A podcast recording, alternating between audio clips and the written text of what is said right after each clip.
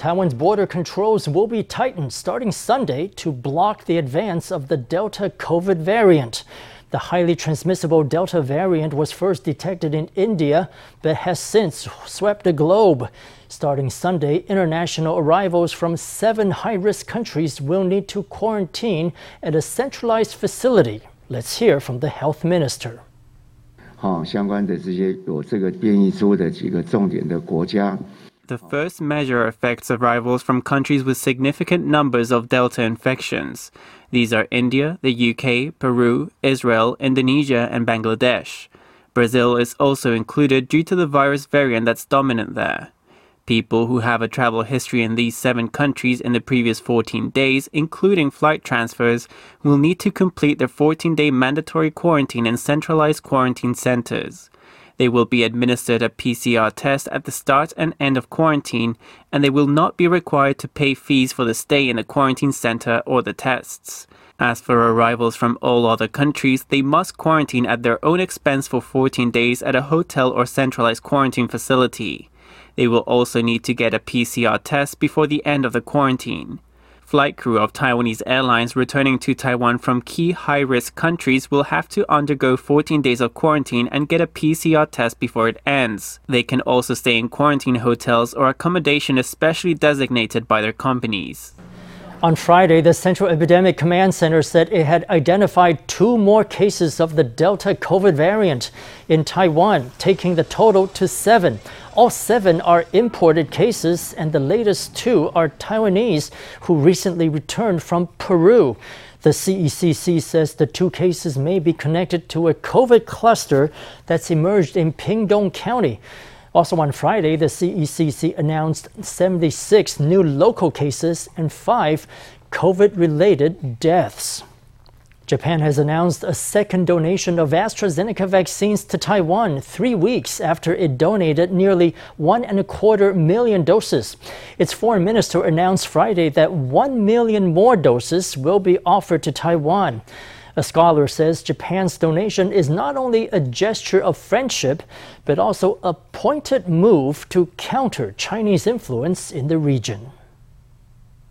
共有する方向で最終調整を行っております。We will send an additional 1 million doses each to Taiwan and Vietnam. Following its donation of 1.24 million vaccine doses to Taiwan, Japan has decided to supply Taiwan with an additional 1 million doses. A Japanese parliamentarian revealed on Twitter that the vaccines will be shipped after July 1st. After the March 11th Tohoku earthquake 10 years ago, Taiwan was the first to send donations. I think it's wonderful that Japan can now be the first in the world to provide vaccine assistance to Taiwan. This timely act of rescue reflects the goodness of human nature. As long as we hold fast to the path that is right, we will have the support of like-minded partners. Scholars say that Japan's repeated assistance is not only thanks for Taiwan's help after the Tohoku earthquake, it's also a geopolitical move. There's Japan's friendship with Taiwan, but the most important consideration is still geopolitical strategy. The Japan-US alliance is well known in the world. The US has noticed that Taiwan's political polarization over the pandemic is extremely serious, even more serious than the COVID spread itself. It wants to prevent China from seizing an opportunity for infiltration.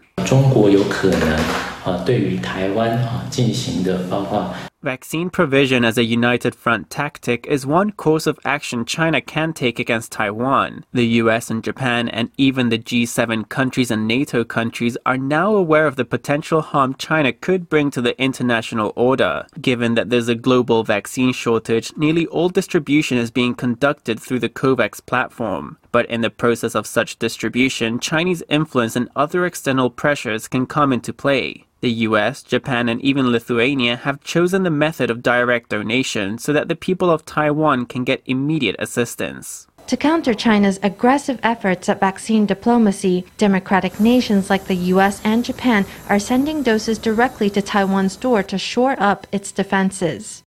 Do you want a COVID vaccine? If you're not on the priority list, you still have a chance. The Central Epidemic Command Center says vaccine clinics can now offer their leftover doses to anyone who's 18 years old and above.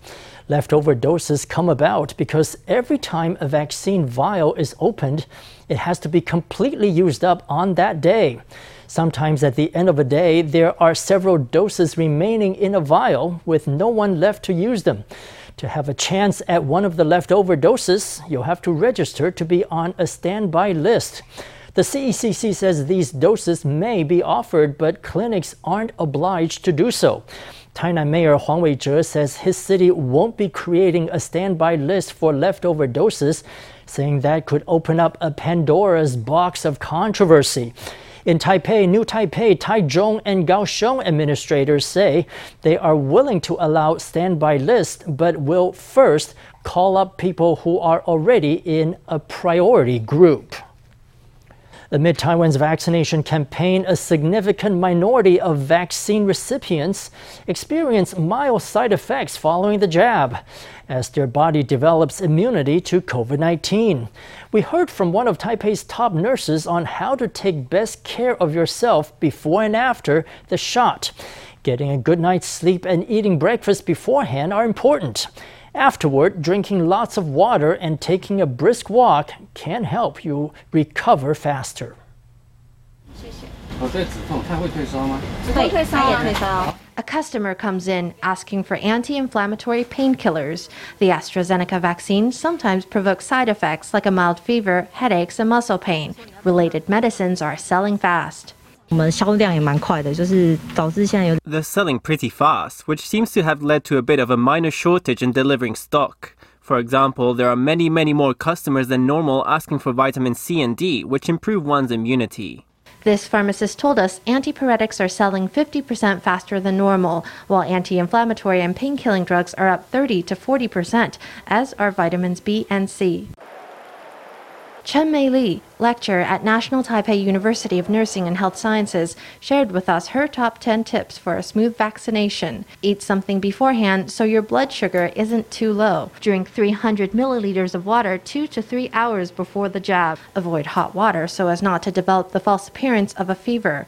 Half an hour after the jab, drink some more water slowly and continue hydrating every hour for 24 hours.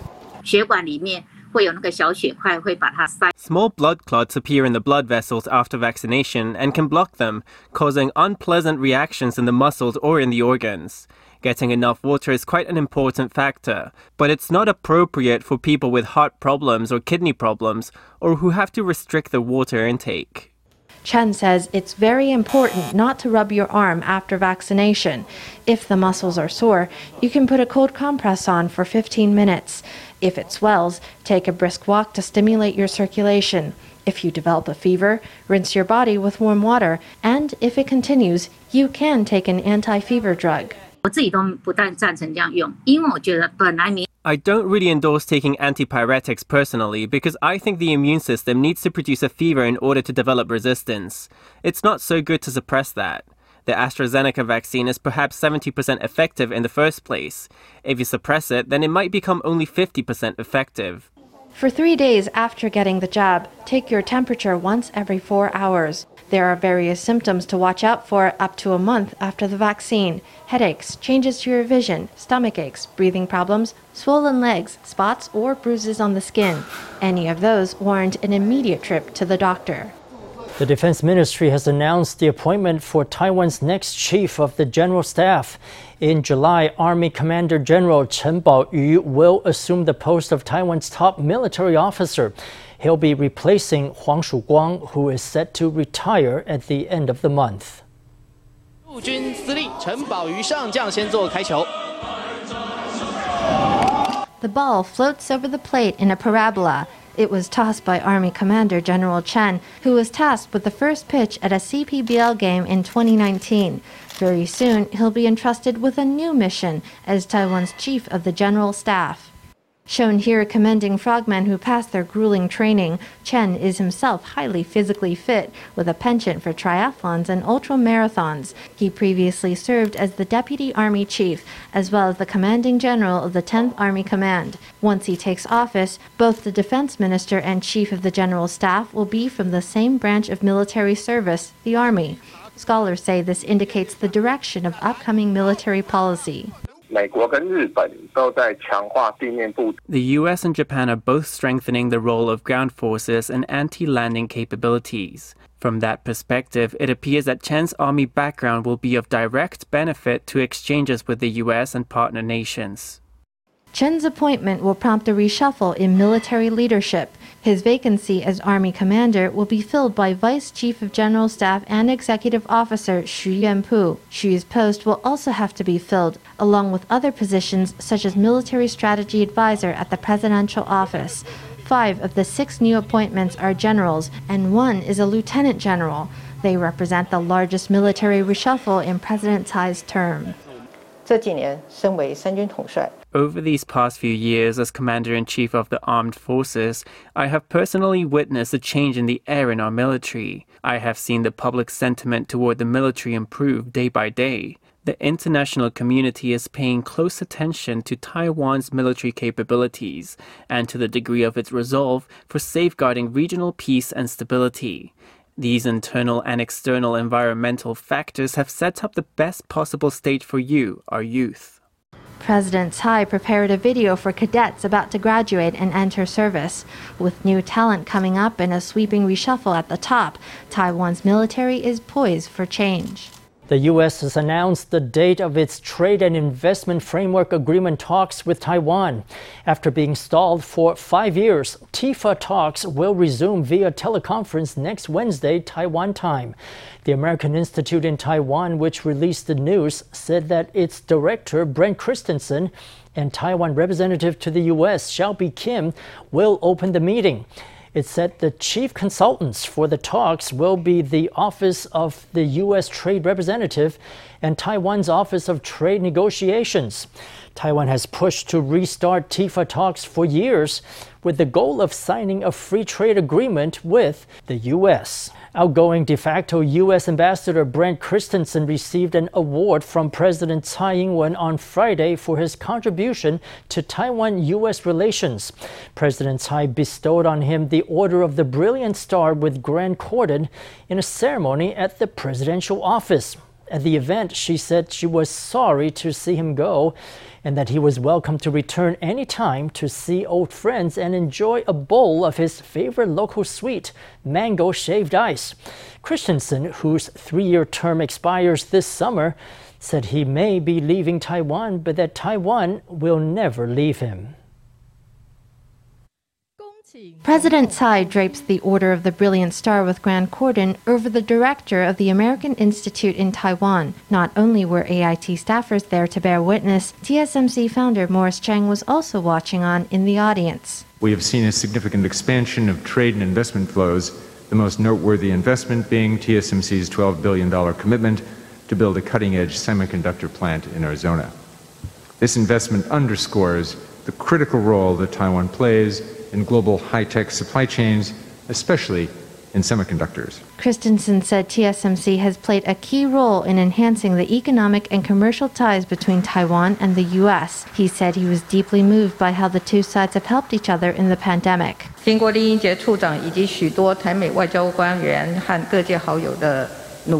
Under the efforts of Christensen, as well as Taiwanese and American diplomats, the number of vaccines delivered to Taiwan last week was more than triple the original amount. That day, I'm certain that Director Christensen was delighted with a job well done, although his expression was hidden by a mask and sunglasses. It has been gratifying to me that we were able to reciprocate the generous assistance that Taiwan provided to the United States early in the pandemic.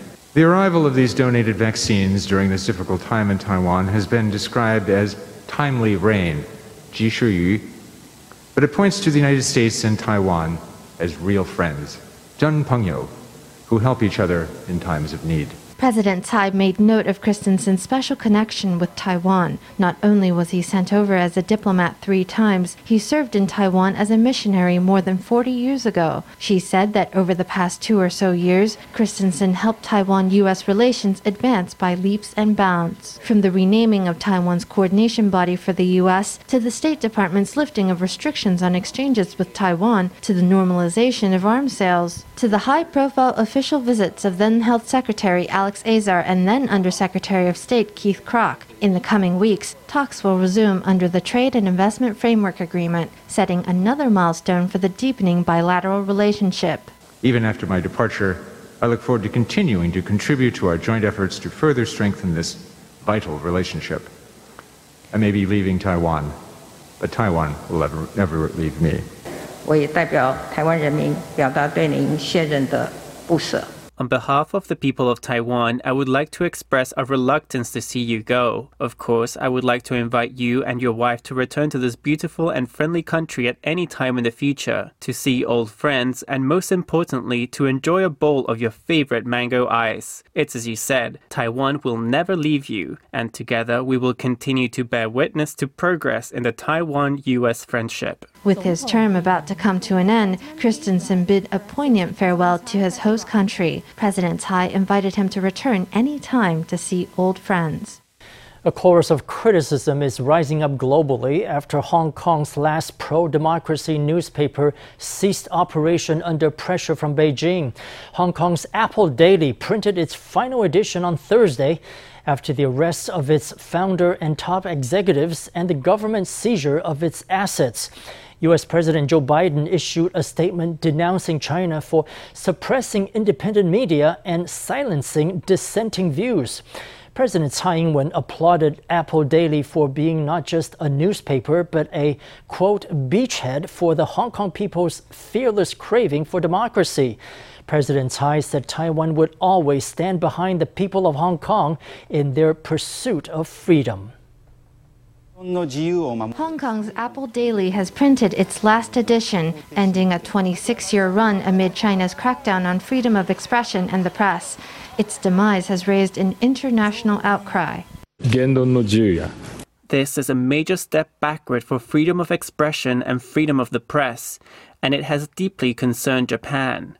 Japan hopes that the governments of China and Hong Kong will protect the freedoms of expression and of the press in accordance to Hong Kong's basic law. Japan will cooperate closely with the international community in our concern over China's actions. Hong Kong upholds rule of law. It is not a safe haven that's beyond the law. Freedom of the press does not entail impunity for crimes. China's foreign ministry spokesman said the Japanese politician was interfering in China's internal affairs. Meanwhile, U.S. President Joe Biden issued a statement saying it was a sad day for media freedom in Hong Kong and the world. He condemned Beijing for using arrests and threats, as well as forcing through a national security law to silence dissenting views. He also said that journalists, who are truth-tellers, were needed more than ever in Hong Kong, adding that the U.S. would not waver in its support for the people of Hong Kong. President Tsai Ing-wen also voiced concerns over the media outlet's closure, praising Apple Daily for refusing to succumb to threats and violence. She said she hoped that Hong Kongers' pursuit of democracy would one day make the Pearl of Orient shine again, adding that Taiwan would always support freedom in Hong Kong. In a recent interview with CNN, Foreign Minister Joseph Wu also touched on the issue of Chinese expansionism. Well, the situation in Hong Kong is one thing that Foreign Minister Joseph Wu pointed to, Paula, when he talked to me about the importance for Taiwan to defend its democratic system. Important thing is that Taiwan is a democracy, and Taiwan is a high symbol of democracy at the time when China is trying to expand its authoritarian influence. Taiwan is on the front line.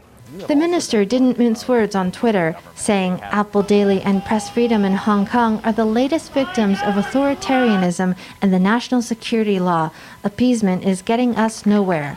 As China encroaches on Hong Kong's freedoms, global leaders are speaking out in support of the city's people.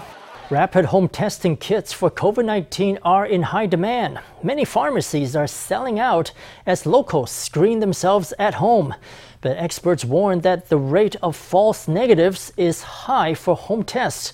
Just because you got a negative result doesn't mean you can abandon hygiene protocols. And the CECC warns if you develop COVID symptoms, skip home testing entirely and head for the hospital. Rapid COVID tests are stacked up on shelves first thing in the morning before customers flood in. This lady bought 3 boxes at once. She wants the whole family tested and fears a trip to a screening station could put them at risk.